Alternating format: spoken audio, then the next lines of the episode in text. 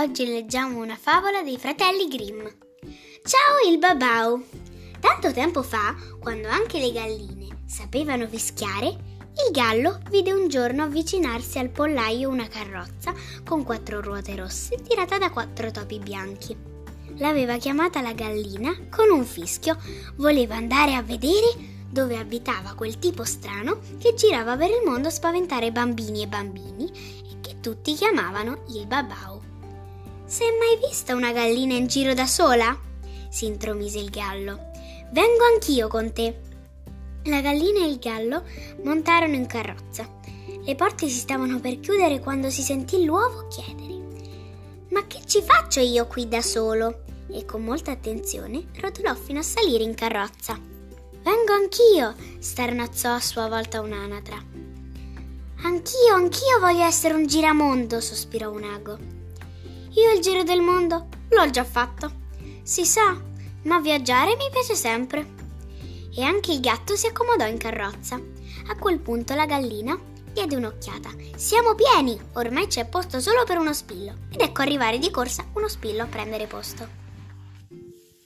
Poi le porte si chiusero e le ruote rosse presero a girare.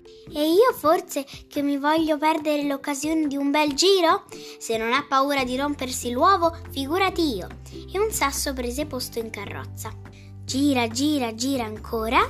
Le ruote girarono finché portarono la carrozza davanti alla casa di quel tipo strano che se ne andava in giro per il mondo a spaventare bambini e bambine, che tutti chiamavano il Babau. Ma lui non c'era. «Non importa, l'avrebbero aspettato», decise la gallina. Erano venuti apposta per lui. Entrarono in casa e cercarono dove mettersi comodi. Il gallo e la gallina si appollaiarono su un bastone. Il gatto si accovacciò nel camino. L'anatra prese posto nel lavello. L'uovo si appoggiò alla salvietta. Lo spillo scelse per sé la poltrona, l'ago il cuscino, il sasso una mensola sopra la porta. Chissà com'era il mondo a guardarlo un po' dall'alto. Aspetta, quel tipo strano che se ne andava in giro per il mondo a spaventare bambini e bambine, che tutti chiamavano il Babau, a un certo punto arrivò. Per prima cosa si avvicinò al camino per accendere il fuoco, ma disturbò il gatto, che gli buttò la cenere in faccia. Allora corse al lavello per lavarsi, ma l'anatra lo schizzò d'acqua dalla testa ai piedi. In fretta e furia mise mano alla salvietta per asciugarsi, ma sulla salvietta c'era l'uovo e se lo spiaccicò tutto sulla faccia. «Dov'è il mio bastone?» gridò pieno di rabbia il tipo strano che se ne andava in giro a spaventare bambini e bambine e che tutti chiamavano il Babau. Ma sul bastone c'erano il gallo e la gallina, e uno gli volò sulla spalla destra e prese a beccargli l'orecchio destro, e l'altra sulla spalla sinistra e prese a beccargli l'orecchio sinistro. «Basta!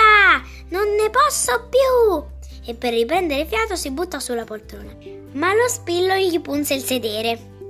Accidentaccio! Me ne andrò a dormire!» Si buttò sul letto e si mise il cuscino sulla faccia, ma nel cuscino c'era l'ago e l'ago lo punse.